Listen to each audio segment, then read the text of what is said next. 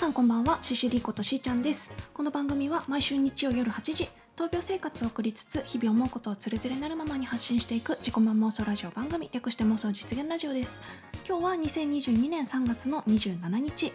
はいということでまた1週間が過ぎました。えー、今日の天気はね強風です。曇りで強風です。あの風が強くてね昨日の夜ぐらいからかな。なんか春の嵐が来てるだかなんだかで、はい、だいぶビュービュー吹いております。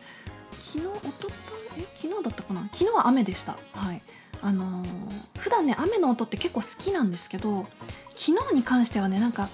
空がずっと真っ暗暗い感じどんよりしててあの低気圧のせいかこう何もする気に起きないというか何もする気が起きない。あの、まあ、家の中の掃除とかそのぐらいしかしてなくて特にどこも出かけなかったしあの万歩計見たらね600歩も歩いてないぐらいな 日でしたね。大丈夫かな？気温はねまあそこまで寒くはないとは思うんですけど、まあ、でも一応暖房はつけてるかな。もう4月目前ですけどねまだちょっと、うん、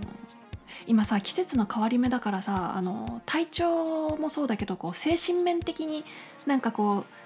うなんかだだるーみたいな感じになってる方多いんじゃないですかね。あの病気ではないけど何て言うんだっけその不定収素っていうんだっけ？病気じゃないけど何とも言えない不調感というかテンション上がらないとか、うん、まあ気圧病とかも言いますけどね。あの季節の変わり目って本当にそういうことが起きるのでもうホルモンバランスとかそういうのもあるのかな、まあ、私もまあまあ元気は元気なんですけどいまいちねこういう昨日今日あたりのこの天気だとねうん早くねカラッと晴れてくんないかなとか思うんですけど、まあでもあの東京の方ではもう桜がちらほら咲いてるらしいですね。あの私の、えっと、知り合いの患者仲間さんがですね、まあ、ついこの間東大病院に、えーまあ、生検入院ってね定期的に行かなきゃいけない入院があって行ったみたいなんですけどあの東大病院は今こんな感じで桜も咲いてますみたいな写真が送られてきてマジかよと思って写真見てまあ、私も4月の頭にはまた行く予定なので、まあ、その時にね桜ちょっと見れれば嬉しいななんて思っております。はい、そうあの地震が起きてからあの私が住んでる福島から、えー、東京までの新幹線はまだあの復旧してないんですけど今ね郡山とかその辺からだったら動いてるみたいで、はい、でも4月の頭にはねどうやら復旧するらしいので、はい、なんとか行けそうな感じです。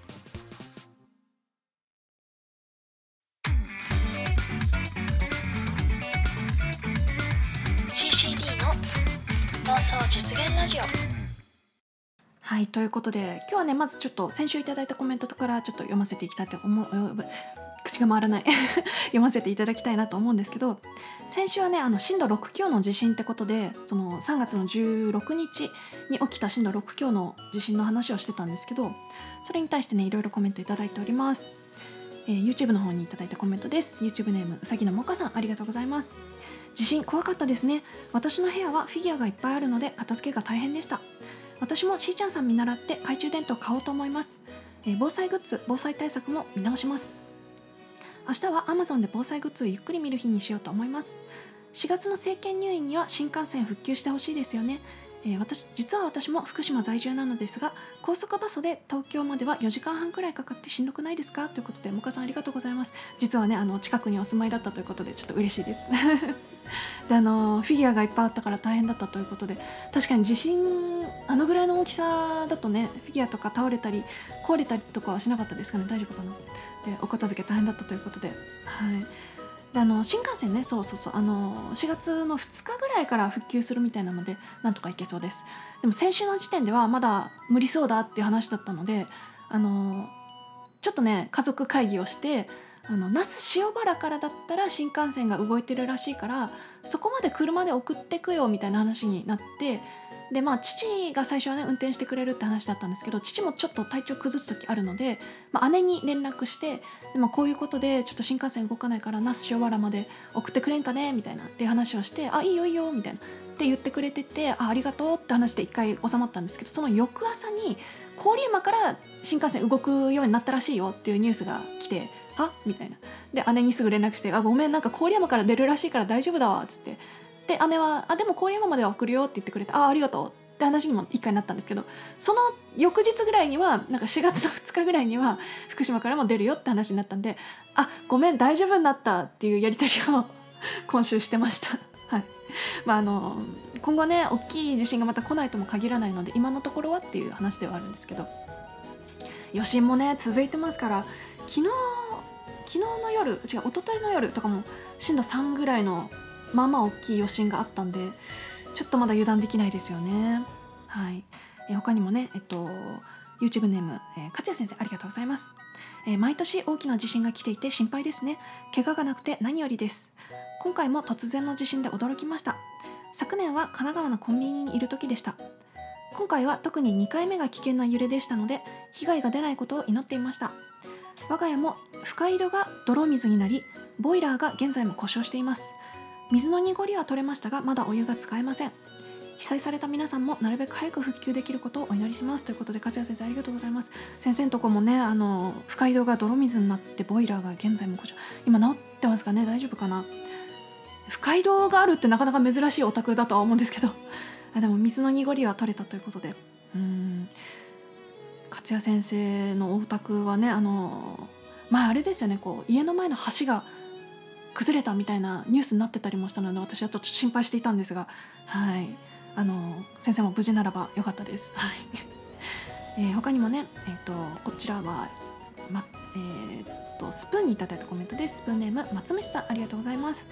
えー、ご無事でよかったです。僕の住む埼玉でも震度4でした。特に2回目の揺れの直前の揺れ直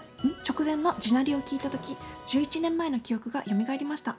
とにかくもうしばらくは静かに、えー、冷静に常に備えていたいですね。ということで松見さんありがとうございます。確かにねあの地鳴りね怖いですよね。なんか遠くからゴゴゴゴみたいな音がしてあのここ1週間、まあ、10日ぐらいその大きい地震があった後結構余震とかに敏感になったというかあれ今っていう感じのあの反応速度が速くなった気がします。やっぱこう自分のどっかが警戒してるんでしょうね。なんかアンテナが立っているのか。はい。まあ、あの余震が続いてるってことはまた大きいのが来ないとも限らないってことだと思うのであのまあ、福島の人のみならずねあの全国でいろんな備えをされてると思うんですけどちなみにうちはねあの水に関してはあのクリクラっていうねあのボトルそのでっかいボトルでこう6本ぐらい常にストックしてあるのででクリクラの場合ってかああいうウォーターサーバーの場合はあの電源が入らなくても水だけは出るみたいなので、はい。まあ、なんとか水は確保しててであとまあ懐中電灯はあるしでろうそくとかもね一応あるのであのまあ電気がなくなってもあとあれもあるね、えっと、ガスガスコンロじゃなくて何ていうのあれ。えっ、と卓上ガスコンロみたいなやつ。あの分かります？わかるよね？あれもありますはいだから電気ガス水道が止まった場合もなんとか何日間かは大丈夫かなっていう備えはしてあります。はい、ということであの先週のお話に関してはこのぐらいにしておこうかな。で今週何してたかって話なんですけど実はねあの明日3月の28日がですねうちの母の誕生日なんですよ。はい、で、えー、昨日なんですけど私と父と母と3人であのスポーツ用品店に行きましてでうちの母ねあの水泳をずっとやってるんですよあのまあまあシニアな年齢なんですけどあのプール通っててあの昔はスイミングスクール通ってたんですけどその通ってたところは今なくなっちゃってだからまあうちから車で10分1 2 3分のところにあるまあ、運動施設みたいなとこがあるんですけどそこのプールに行ってるみたいでであの水着をね、はい、プレゼントということで見に行きました。あのまあ、うちの母もあんまり物欲がないので何欲しいって聞いたらいや特に欲しいのないんだよなっていう感じだったのでじゃあ水着とかはって私の方から言ったらあそれは欲しいってことになったんであの3人でねスポーツ用品店行ってきました。ゼビオスポーツっていうところにね。であの私もあの心臓移植後1年ぐらい経てばプールと温泉 OK ってことにはなっているので私もねプール通いたい気持ちはあるんですよ。だから自分の分もねいいの見つけられれば買おうかなって思ったんですけどこの間はね結局なんかピンとくるものがなかったんで買わなかったです、うん、でもあのセームって言ってあの絞るとすぐ乾くタオルみたいなやつがあるんですけどそのセームはね買ってもよかったかな。大体1500円ぐらいで売ってると思うんですけどあれはね昔から結構重宝してました。今ねなくしちゃったんですけどどこ行ったんだか分かんなくなっちゃったんだけど大学入ってからも水泳はやってなかったけどスキューバダイビングとかねサークルに入ってたのでその海行く時とかセーム持ってってあの体拭いて絞ってでまた体拭いて頭拭いてとかその普通のタオルよりタオルよりすぐ乾くのでで乾くとカラッカラになるんですよ。持ち運びやすいし かなり重宝してましたね。でそれの新しいやつはねまた買おうと思います。水着もねあの私が今持ってるやつはあのなんて言ったらいいのかなちょっとハイレグっぽいというか、まあ、ここに今持ってきてるんですけどあのこれは水着の水着じゃない水野水野っていうメーカーの水着であの足がズバーンって出るタイプのやつですね。でこれはね多分6年前かもうちょっと7年前ぐらいに買ったやつなんですけどあのその時はねまだあの心臓に機械を埋め込んだりとかしてなかったんであの着て泳ぎに行く気満々だったんだけどあのその後すぐにその心臓の病気が悪化しちゃってねあの着れなくなっちゃったっていうやつなんでこれはね泳げるようになったらあの使いたいなと思います。でまあこういう普通のハイレグっぽい形のね水着もいいんですけどあの買うとしたらね多分スパッツタイプのやつを買うと思います。あの膝の上ぐらいまでのスパッツの形の水着。あっちの方がねなんか着てて安心感はある気がしますね。はい。ということで、えー、何ヶ月かしたら新しい水着買いたいと思います。ではここで1曲お聴きいただきましょう、えー、CCD のセカンドアルバム「福かご」より「マザー」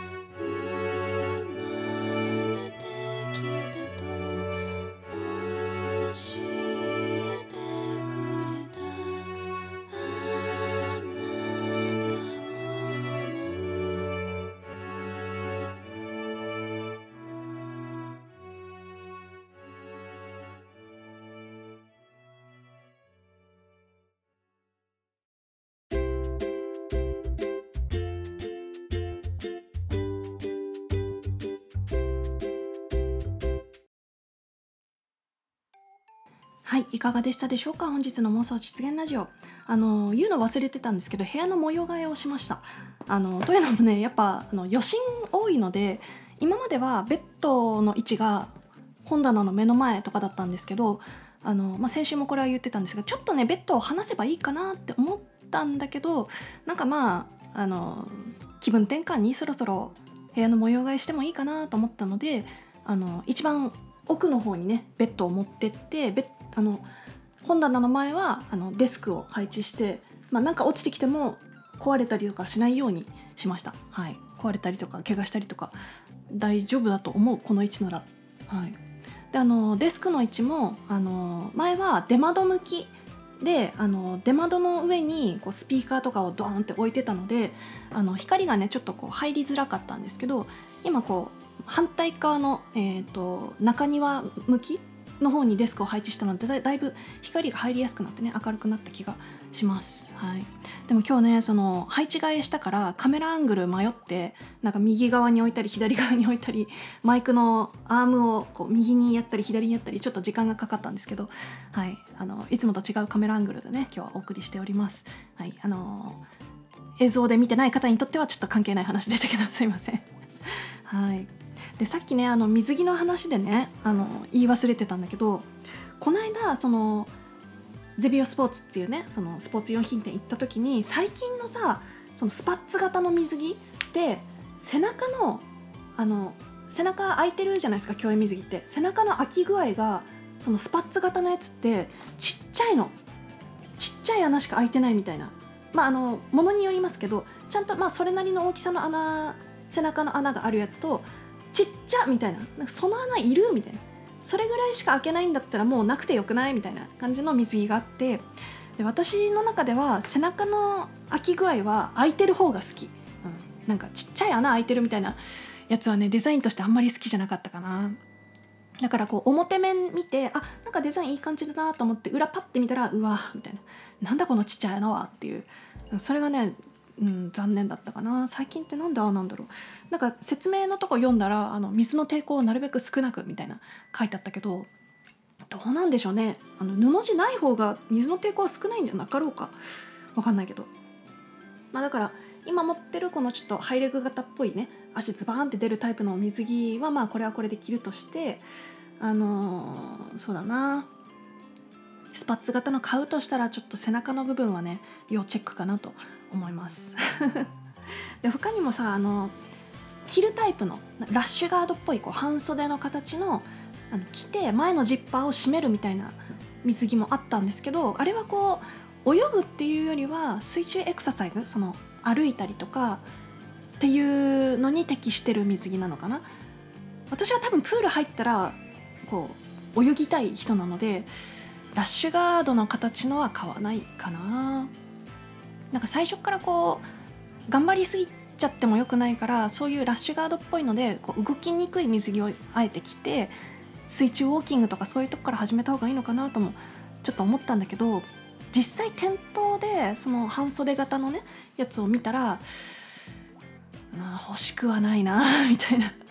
うん、だったら普通の競泳水着着て歩けばいいんじゃないかっていう気がしたので、はい、そっちは買わないと思います。あで、えっと、先週いただいた、えっと、ハートコメントギフト、えっと、マナさん、ぽいぽいさん、松虫さん、マナティさん、木村智忠さん、勝谷先生、うさぎのもかさん、皆さんありがとうございました。ということで、本日の妄想実現ラジオはここまで。また来週。バイバーイ。